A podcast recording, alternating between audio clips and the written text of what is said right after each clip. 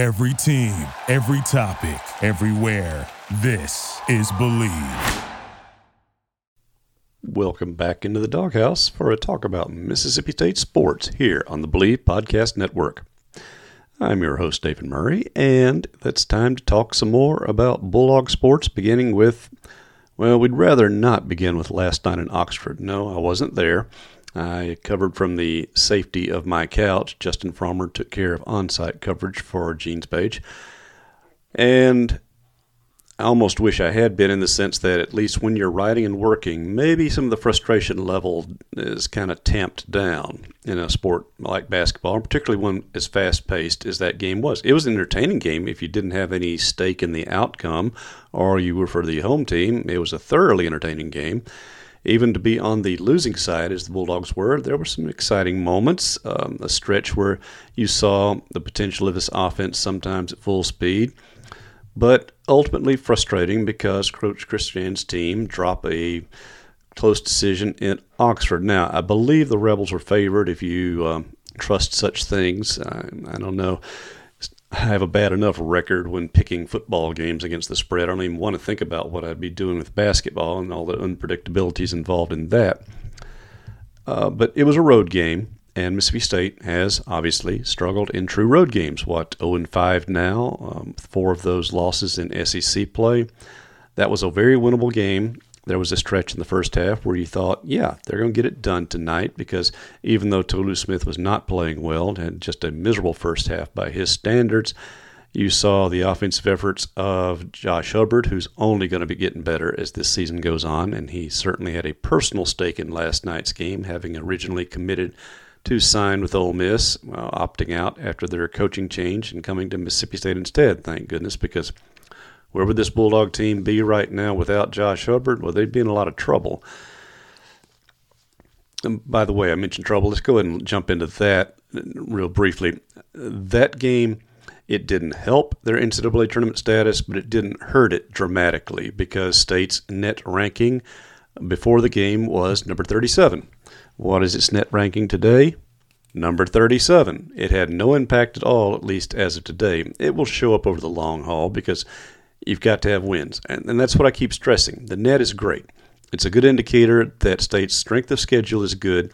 Their quality of wins has been good, especially with two top 10 wins already. You flash back to the Saturday game with Auburn and thought, wow, here's a team that's fixing to get it together entirely uh, dominating the home floor, beating a very good Auburn team, albeit Auburn was in something of a slump coming up their loss at Alabama. Still, you thought, now after that win, they're going to take this on the road and get off that schneid, so to speak. Well, they didn't.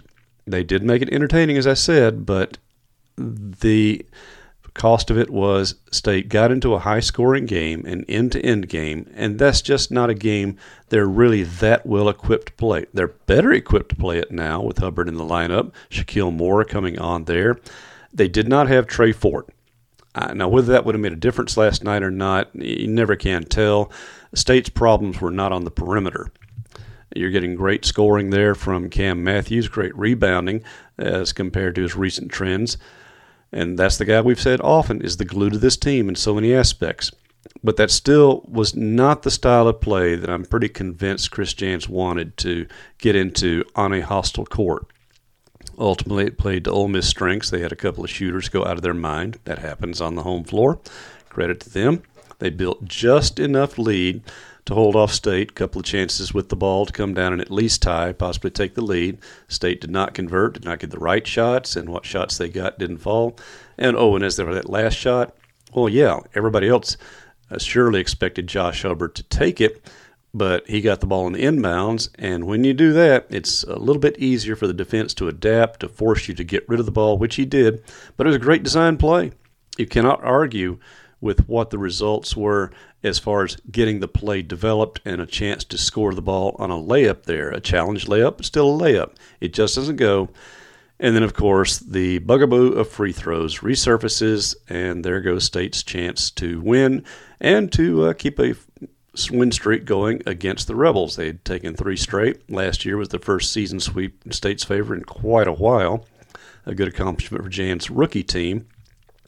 But now they've dropped a game to the Rebels on the road, and they're back right where they started as far as the net. And they're also now another game under 500 in SEC, where they had a chance last night to square that account also. Again, as I said, the net's great. It's good. You hold up that net all the way through the rest of this season, and you've got a chance to cut down a few nets at the end of the season. But you need the wins. They're, that's going to become preeminent. You're starting to get, and especially getting get some road wins. Road wins count so much more in your net rankings as well, but it does all sorts of great things for your confidence.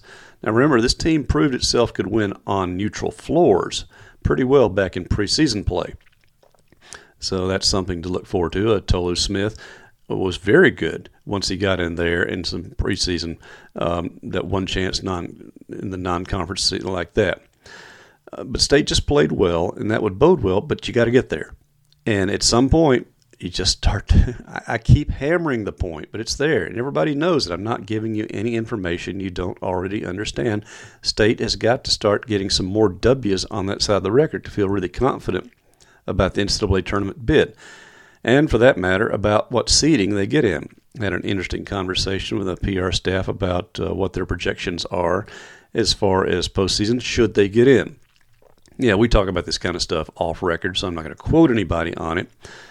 But you're looking at it, you, yes, there are situations where you'd rather be, say, a 10, 11, 12 seed than an 8, 9 and play an equal there. But by and large, it's just math. The better your seeding, the better your chance to advance. So, State, as far as this weekend, all right, you're going to an Alabama team, which bluntly the Bulldogs should have beaten on their home floor a few weeks ago. Make the free throws. Amazing how that keeps resurfacing all the time and State would have been in really good shape here. We do have to qualify all this by reminding that the Bulldogs uh, in this first half of the SEC schedule, they've played literally the top half of the SEC standings.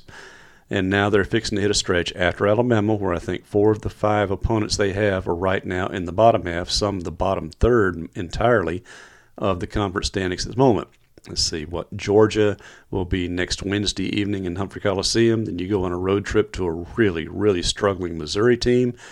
And then you have a home game with an Arkansas team that is struggling almost as badly and has uh, you know, their own issues coming off their great run of last postseason. It just hasn't worked out for the Razorbacks. I think that increasingly is going to be the nature of the college basketball, by the way, where you're either one injury, one transfer, or just one bad luck transfer recruiting class from having drop off. By the same token, you're just that one away from being good again the next year. So, one of those things about basketball, probably more so than any other sport, where what happens one year is not going to be a really big indicator of what happens the next year. Still, Mississippi State needs to make return trips to the NCAA tournament. They were uh, in the elimination round last year, the play-in round, whatever you want to call it, lost, but at least you got back in the postseason. This was a season you wanted to build on that and make some progress. I still think they're going to make it, uh, unless they go into some sort of tank down the stretch. The schedule eases up. I don't see any signs that their confidence has been shaken maybe at the free throw line, but um, you know, some at, there, there comes a point there you are what you are if you try to overcoach it, overpractice it, you run the risk of making it worse and making other things worse because it gets in their head they don't want to be fouled and have to be sent to the line at crunch time like that. So I think Jans and staff just have to take it as it is and start working to their other strengths. As I mentioned, the offense is now becoming a strength. Hubbard, uh, he had a great first half, struggled some in the second half, but only because the defensive intensity really cranked up on him. But look at his assist total. I don't think Josh Hubbard is your prototypical point guard by any stretch of the imagination. But when you come out there and put up seven assists total in a fast paced game like that, and those assists are not going to a fellow named Tolu Smith, who was struggling offensively to get the shots he liked and then to do something with it, that says much about the development of Hubbard here as he just accelerates through his true freshman season. He's definitely going to be on the SEC All Freshman team. I think he's got a great shot to make All SEC period, second or third team in some polls, maybe even get a little bit of freshman All America mentions out there as well if he continues to play at this pace this season. And then his presence on the floor, I think it seems to make Shakeel Moore better. I think it makes Cam Matthews better. Now, oddly enough, you saw Dashawn Davis, who had just been terribly struggling as a starter. He comes in in relief last night and has his best offensive game in forever. So it's it's just strange how these things some work out.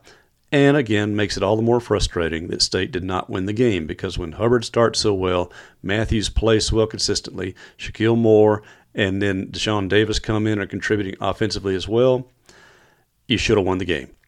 They didn't. Tolu Smith is going to eat a lot of the pressure for that, and some of it is justified. Um, there, he has a tendency sometimes just not to play up to the. I'm not going to say the competition because that was a team that uh, nobody on their front court compares to his skill set. Just something happened. Yes, Ole Miss was absolutely determined not to let him take over the game early, which did free up Hubbard and others to make those shots, which they did. Still, there comes a point where your big dog has to assert himself. Tolu, he missed a couple of shots early. He did make a couple of free throws, ironically enough, although that fell apart again later. He had turnovers. He was just struggling with getting the ball to other players, not losing the handle. He took some unusual passes that ended up costing the offense dearly, I thought. Just was out of sync all day. And when a guy like that, who's had so much success so many times, starts struggling, you just see him trying to force things, uh, getting out of his own game. I thought that's what he did for stretch there. He ends up on the bench with fouls. It just was not being a factor. And so State had to take another approach. Now, I've looked at his record against Ole Miss. It's pretty good. In fact, State won those three straight games with Tolu playing well. And the last time they lost to Ole Miss, Tolu didn't play at all. He was he missed that game back, and I believe it was the game in Oxford in 2022. So coincidence? I don't think so. I just think that here's a guy you know has played well before, uh, particularly in this matchup. I think in the rematch he'll have a chance to show off in Humphrey Coliseum, which he has done. And you know, it's not even so much road games. I had to remind myself he played pretty well at Kentucky. What 11 of 15 shooting, the team offensively. That was a game where Hubbard particularly struggled coming off the bench there. So there's not a lot of rhyme or reason eh, or true trends to point up as far as the offensive, who's scoring, who isn't. I think a lot of that's going to be matchups. A lot of it's hot and cold. A lot of it's home and road. If I have a concern about this team, it's defensive. Never imagine I would be saying that because this is a program which is first built around defense. And yet, here this team is struggling to stop teams from scoring in stretches. The Auburn game, yes, that was a great defensive effort. Uh, we let off our game story about that, getting back to an old defensive attitude, paid off greatly for the Bulldogs. I'm wondering, though, if that was a little bit of an outlier because Auburn was struggling with their own shots. They, they missed open shots. They were out of sync offensively. I'm not diminishing the victory. Uh, realize that games like that happen. But Auburn got out of sync offensively. State had something to do with it. I think Auburn's own attitude coming off their loss had something to do with it. The larger point being the best defensive effort by State in this SEC season may have been an outlier, as I say. I don't. Um, hopefully, I'm wrong. Hopefully, that gets back to being the trend there. But otherwise, this is not a team that's played great defense most of SEC season, whether wins or losses good defense at times, but not consistently. Uh, they tend to go a little flat at times, get a little static there. You, you know they know how to do it, they've proven it. But I'm wondering, and this is just me wondering because I don't get to hang around the team. I, all I know is what I see there and what the coaches and players say, and they don't give you sometimes a lot of information in those regards. But you see a team that has really focused on trying to get its offense in gear. I'm wondering if that's coming with some effect on the defensive end of the floor. Not their energy, not their effort, but the cohesion. And as noted, the Ole Miss game turned into a run and gun, end of court game. And that, again, is something State's not used to playing. Now they have more personnel that can play it. I mean, you put up over 80 points last night. You feel like you're getting something done offensively but I think the pace of play also contributed to some issues on defense. It's just human nature. You're scoring points, so maybe you're not quite as intense getting back down the court to stop the other team from scoring points. Yes, Ole Miss was out of their mind from the arc stretches there. Uh, not as when I looked at the stat sheet, they weren't as hot as I thought they were originally. It's, it's amazing how just a few makes really distort your impression of a game until you actually look at the numbers. Then again, impressions of the game affect how guys play the game. So I just get back to it. I, I haven't seen this team playing the kind of efficient defense we know they're capable of, certainly from last season, for stretches this season. And maybe they're just not that good this season defensively. That doesn't mean they're bad, it just means they aren't as good as last year. Kind of a fine point, perhaps, but I just don't see the same efficiency. And if you're going to play Hubbard that much, I think it really takes a toll on you defensively because for all his athleticism and things, he's not a classical defender in so many aspects. Certainly, he's not going to shut down physical point guards, so I think you have to work for different matchups out there. Again, this is something that can be fixed, it can be adjusted because they know how to play defense. But uh, then again, maybe at some point, as I said about the free throwing and other things, you are what you are we are seeing this offense taking shape in a different direction. Now that's changing. So if Mississippi State can keep riding that offense, they're going to get in some shootouts again the rest of the season. But as I noted, your schedule lightens up in the coming weeks, and those are the teams that you can pile up the points and hopefully pile up the W's just by playing a little defense in those games. And that's not Jans' recipe. He wants to play a lot of defense. But I want to correct a misimpression out there. It doesn't mean he doesn't care about offense. For goodness sakes, that is the dumbest take among many dumb takes that you get this time of year on message boards. And I can think of a couple of posters, not going to call you by name or poster title, who just convinced that State doesn't care about offense. That is so utterly wrongheaded.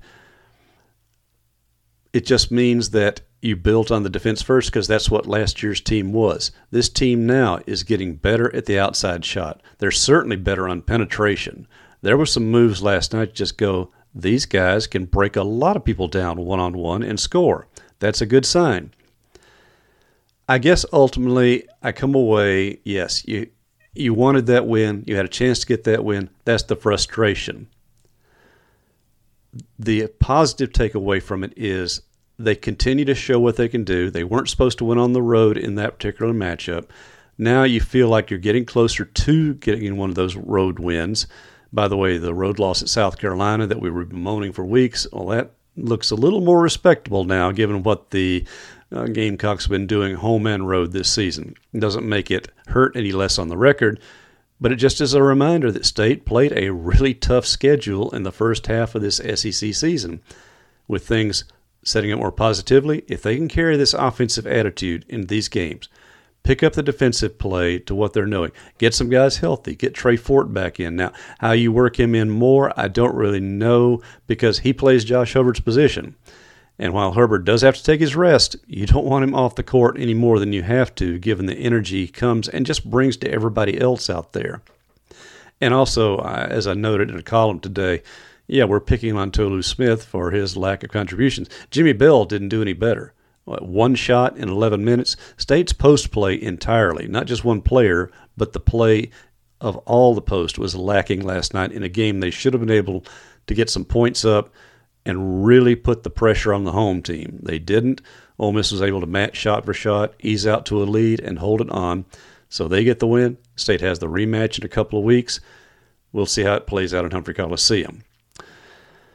By the way, Humphrey Coliseum, when you saw the energy and enthusiasm of the Auburn game, you know, Steve had a great column about how the hump is back getting fired up again this season. Well, part of that's the Lady Bulldogs, too, and it's time we turn to what Sam Purcell's team has also done. In fact, during pregame yesterday, like I said, because I didn't go, I had spent uh, one of those take the mind off the hook afternoons out at Starkville Gun Club, turning some money to noise, and generally getting really annoyed with myself. And just I could not pattern worth a darn with um, the pistol or the rifle there. So yeah, just a reminder that I got to have that cataract surgery coming up in February, so maybe that's my excuse in that regard. But it was a nice relaxation. Then come home and start doing a little work on basketball because I'd been thinking about it since the end of the women's victory over LSU Monday night. And boy, what a win that was. I was talking to Tom Green of the athletic department, one assistant ADs uh, with basketball, and I mentioned, okay, here here they've gone and make me have to do some research. When's the last time Mississippi State was able to beat a couple of top ten teams in the same week, men and women? Well, I did my research, and by the way, I truly appreciate what the media relations people have done with their media guides, even though they don't print them anymore. The online version is uh, got so many more options and pages available, including state's record against ranked opponents.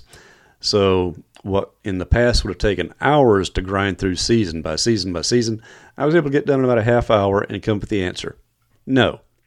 As best I can tell, in a week period, Mississippi State men and women, whoever did it first, have not each beaten a top 10 opponent, particularly as an unranked team beating them. Now, when I say week, that doesn't mean the same calendar week, just a seven day period. But those of you, those of us, I should say, who were there for both the men's win over Auburn and the women's victory over LSU, we saw history. It had never happened before. So, at least got that cleared out of the way. And a positive note for this week and how positive was beating LSU. Now, the, the, the defending national champions are not going to defend their national championship. They're good. They're not nearly as good as last year. They have one of the best players in the game.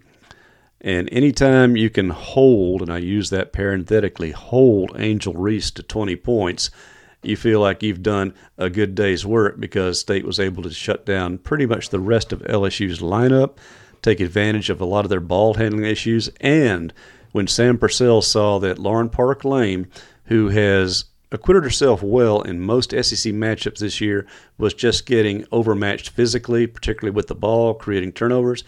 Mjracle Sheppard comes in, takes over the point, and State's offense starts finding a little more cohesion there. Jessica Carter does not have a big game offensively, but boy, did she show up on the defensive end, just limiting, not stopping, limiting the damage that she was doing in the paint maybe there's a lesson there for the men's team as well. Some fast I've commented before, but it's still true. The parallels so many seasons we have between the men's and women's teams every season. And then you see Mjracle Sheppard take over offensively or stretch. JerKaila Jordan is having a big old game out there. Uh, she was fearless against her home state team. I think that New Orleans native is probably still celebrating the victory of the night. A great win for the Lady Bulldogs, another net ranking win, and they are, as of today, number 27. They're in 17 and 5 overall. They've evened up their conference record.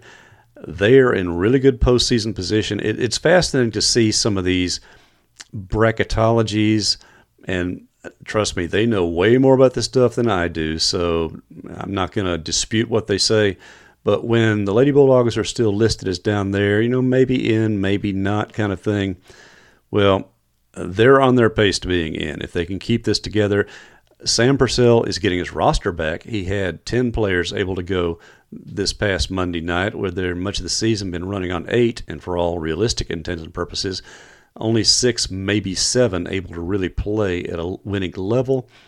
Now he's getting the bodies back. You saw players plugged in the other night making plays. In fact, State probably dominates that game the second half, and not for some. Oh, I'm going to sound like your typical old bulldog, but uh, some, let's just say, dubious officiating tendencies out there. Not to say they favored one team over the other, but I'll go back to something many years ago. An SEC official told trainer Paul Mock, who I used to sit and watch men's basketball practices with in the 80s and 90s, and he knew the officials really well in the SEC, and they they just said bluntly, "We know who's supposed to win the game." Now that doesn't mean they call that way. He was saying that it's just human nature to know who the better team is, and maybe sometimes to favor it. But LSU was getting away with a lot of hand checking, sometimes outright hand shoving, a lot of uh, Euro steps plus one, a lot of things like that. And Sam Purcell and the team could have really let that get to them. They didn't. That's another credit to that bunch. They were so intense on playing their game that night, they didn't even let the bad breaks in the officiating side go against them mentally. They just went ahead and did their thing, and they did it well enough to beat a good top 10 LSU team. That really was a huge boost to their long term picture as far as the NCAA tournament. It was a really big boost to their confidence going into the rest of the schedule that they really needed. And it's another sign that Sam Purcell is the right man for this job. As he he he did not waste the opportunity in that to put a plug in for recruiting as well, saying, "Come here, listen to a loud and involved Humphrey Coliseum crowd," and it was loud and involved. I scored a couple of those free T-shirts myself. Kathy now has one to wear to the pool uh, when she goes to do her workouts there because she's a Lady Bulldog basketball fan as well. So, uh, credit to MSU marketing for helping turn that into an event. A great turnout for any night. It would have been for a Monday night. That was really impressive. What all of y'all did showing up at the hump for that game. Were all the seats occupied? No, but all the seats were sold, and the actual capacity turned out to be a bit over what is officially listed. Now, their challenge come down quick. You're going to Kentucky. And of course, for Sam Purcell, longtime Louisville assistant and recruiter, it means a little bit more playing the Wildcats, especially playing Lexington. So, no rest, no relaxation for the Lady Bulldogs. They've got to come down really quickly and get themselves back in line because you just don't want to lose that momentum. You've just got a great big victory. Ride it and especially because you're fixed to spend a while on the road too. you know, Kentucky will be tough enough this Thursday evening to take care of, so that's going to demand all their efforts and intensities. But then you have to follow that up. You've got, let's see, let's scan through the schedule here. Um, oops, I'm looking at the wrong Kentucky game. Okay, February 1, Thursday night, 6 o'clock in Lexington. Well, then you're going out to Texas A&M. Again, that's a winnable game for the Bulldogs, but it's also a game you could easily lose on the road there. Before you're hosting Georgia on February 8th, that's a winnable game, quite obviously. You've got Florida coming in. Uh, it's also a winnable game because State was able to pull off in Gainesville. Uh, at Ole Miss, that's going to be uphill battle because the Rebels have got their act together. But then Kentucky coming to Starkville, um, Alabama in Tuscaloosa, go to Auburn, and uh, you know there'll be some motivation by Johnnie Harper and her bunch, but I think State, if they can stay on a roll there, and of course, the close it out the regular season with the home game with Missouri. Sam Purcell's bunch, things are setting up really well for them to make a run here in the second half of their own SEC season once they get into February and establish their position for the postseason as well, not not just the SEC tournament, but the NCAA tournament beyond it. So I expect again to have both Bulldog basketball teams, men's and women, in the postseason this year. Women, I think, are a little more solid situation at the moment. The men, like I said, go win some games. All right, speaking of winning, um, it's all a little more tangible at this point, but you've got to like what Jeff Lebby has been able to do with this recruiting so far. Of course, um, Steve reported the full official spring enrollment class with, I think, a walk on involved who's hopefully to get cleared as well. But I did a little number crunching today because remember, uh, next Wednesday, February 7th, starts the spring signing period. Uh, as I wrote in the story, I don't even capitalize the second day, second period anymore because it becomes such a minor aspect of recruiting when most of it is done either in the December period, that's signing day, as we used to know it, for your high school and junior college guys. And then you have the transfer portal working all the way into January. So that's your real recruiting. But it looks like State will officially add uh, wide receiver Frisco McGee.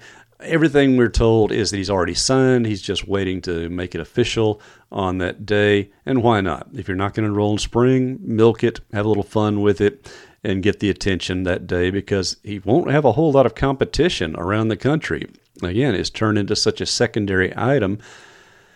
And I'm wondering if the NCAA has to do something different about its calendar portal and signing periods as well, because as I noted, I was talking on SEC radio, I believe it was a Monday, and I mentioned the fact that in Mississippi State's case, the spring game will be April 20th. The NCAA's transfer portal period opens on April 15th and runs through the 30th. So, what are the prospects that the last week of your training camp you start having players declare for the spring transfer window? I'm not saying that's going to happen at state. I'm just presenting the possibility there. And for any other school that chooses to start their spring football in the middle or late March. By the way, we'd still not have a spring practice schedule. At one point, it looked like they may open it up early in March, but talking to the PR director, he still expects it to be after the spring break, which is March 11th through 15th for Mississippi State. What I'm getting at is the conflict between spring football and the second portal. It's not huge right now uh, because, again, your elite players are go ahead and jumping in winter. I kind of suspect, though, that you're going to start seeing more guys hold their fire until the spring period because they know schools are out there looking to plug in places. Uh, you may not get the huge NIL deals, but if you're a guy who's desirable, you're going to have pretty much the field to yourself in the second portal period. So let's see if Jeff Lebby and staff are having their eyes on anyone or waiting for some guys that might jump in in spring ball. I uh, haven't related that, of course, to the events with Alabama, Arizona, uh, Washington, other schools that had coaching changes. Don't really think that's going to be applicable at this point, but you never know. Larger point being about recruiting. I was asked this on the message boards uh, why am I so positive about it? I said, because look what Lebby and staff have been doing in recent weeks at home basketball games. Look at the number of guys coming in, 2025 prospects and beyond. Uh, check our reporting by Rion Young and Steve Robertson on all the guys who have been through here or are planning to make visits, uh, guys who will be coming on unofficial trips through the spring semester and others. Lebby and staff pulled in a big, enter class, a big high school recruiting class, and JUCO class as well. I think if all these numbers hold up by the numbers I've figured out, it looks like 45% of state's roster come August will be new entirely to Bulldog football. Well, I say new entirely. Most of them will have been here now during spring and summer, but you get the point. They weren't here in 2023 and they'll be playing their first ball either in the spring game on April 20th or getting into preseason scrimmages. Is that new to college football? No. Uh, a number of schools got a big jump on the transfer portal process and went whole hog into it immediately. State's taken a little longer to do it, and for obvious reasons. You had a couple of uh, different mindsets among different coaching staffs there, but now you have a staff in that recognizes that's the way to go and another factor that I think is not appreciated as much unless you followed last year's team, previous team closely, 22 and 23 squads were loaded at the top age wise. Juniors, COVID juniors, seniors, super seniors, and now they've transitioned out. That conveyor belt is run, creating all those openings. Now it's easier to go fill all those slots with transfers guys who know they're coming in to plug and play. They don't have to sit there and look at it. A linebacker says, oh, "I don't want to wait behind Jett Johnson and Nate Johnson, uh, Nate Watson so long." Our offensive linemen who knew that the 23 team was going to be an all senior starting line. Now they know all those jobs are wide open, so State was able to score more highly in the transfer portal just because opportunity was there. And that's something we so easily forget about the portal guys have to have a place to play at some point. They can wait as long as they want to for the best NIL deal or not. But sooner or later, you've got to find a school to play ball, not just get NIL. You've got to go play ball. Mississippi State had opportunities to play ball this year, and a bunch of transfers jumped on it. I expect to pick up a few more here in the second spring period. And you could easily see half of State's roster, fully half, being new to the program when preseason practices start in summer. All right, Ooh, we're past the half hour mark and have not even gotten into Diamond Dog Baseball. Of course, we had our media day this past Friday. You've been able to follow all the interviews we did. I think the only feature left to be published was on uh, Dakota Jordan. Justin's taking care of that once he gets through with his basketball uh, obligations. I had my features on Stone Simmons and Nate Dohm. We had Bryce Chance, Amani Larry, uh, Colby Holcomb, and of course a long talk with Chris Lemonis himself, which is still available on Gene's page on the video. And by the way, we thank all of y'all for checking out those videos because that's an area that we want to upgrade our game, uh, particularly because now that we have more equipment and options to do it, we can get that done more quickly whether it's basketball, baseball, and of course spring football as well to come. But Mike Nemeth has done a great job summarizing the first weekend of scrimmage games. Again, that started last Friday. So you can get some ideas of where some things are trending, uh, some health situations being clarified for the coming season. So check that out. Nemo's updates on there.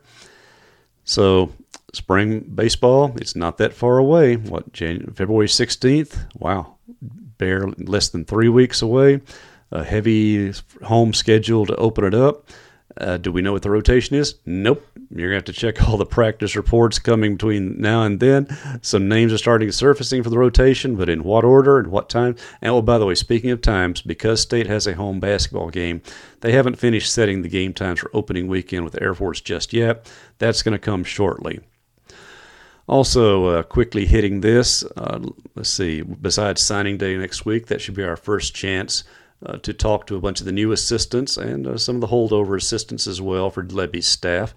Uh, Mississippi State's trying to put together a media day of sorts. Since there won't be a lot of recruiting news, why not have the staff come out there and talk? And uh, at some point in this coming month, we expect the announcement by Athletic Director Zac Selmon. Originally planned for January, events have pushed it back into February about long range facilities plans and, more to the point, funding for those plans, what they want to do, where they're going to money to spend it on. Plenty of news to come up in February, and we're going to cover it all here in the Doghouse on the Bleav Podcast Network. Thanks for checking us out. We'll be talking to you again next week ahead of the second signing period, uh, interviews with coaches, and a follow up on did the Bulldogs get that first road win at Alabama? Did the Lady Bulldogs keep their momentum going? and where does basketball shape up in both directions for the NCAA tournament? Thanks for checking us out again. This is your host, David Murray. We'll be talking to you again soon. Thank you for listening to Bleav. You can show support to your host by subscribing to the show and giving us a five star rating on your preferred platform. Check us out at Bleav.com and search for B L E A V on YouTube.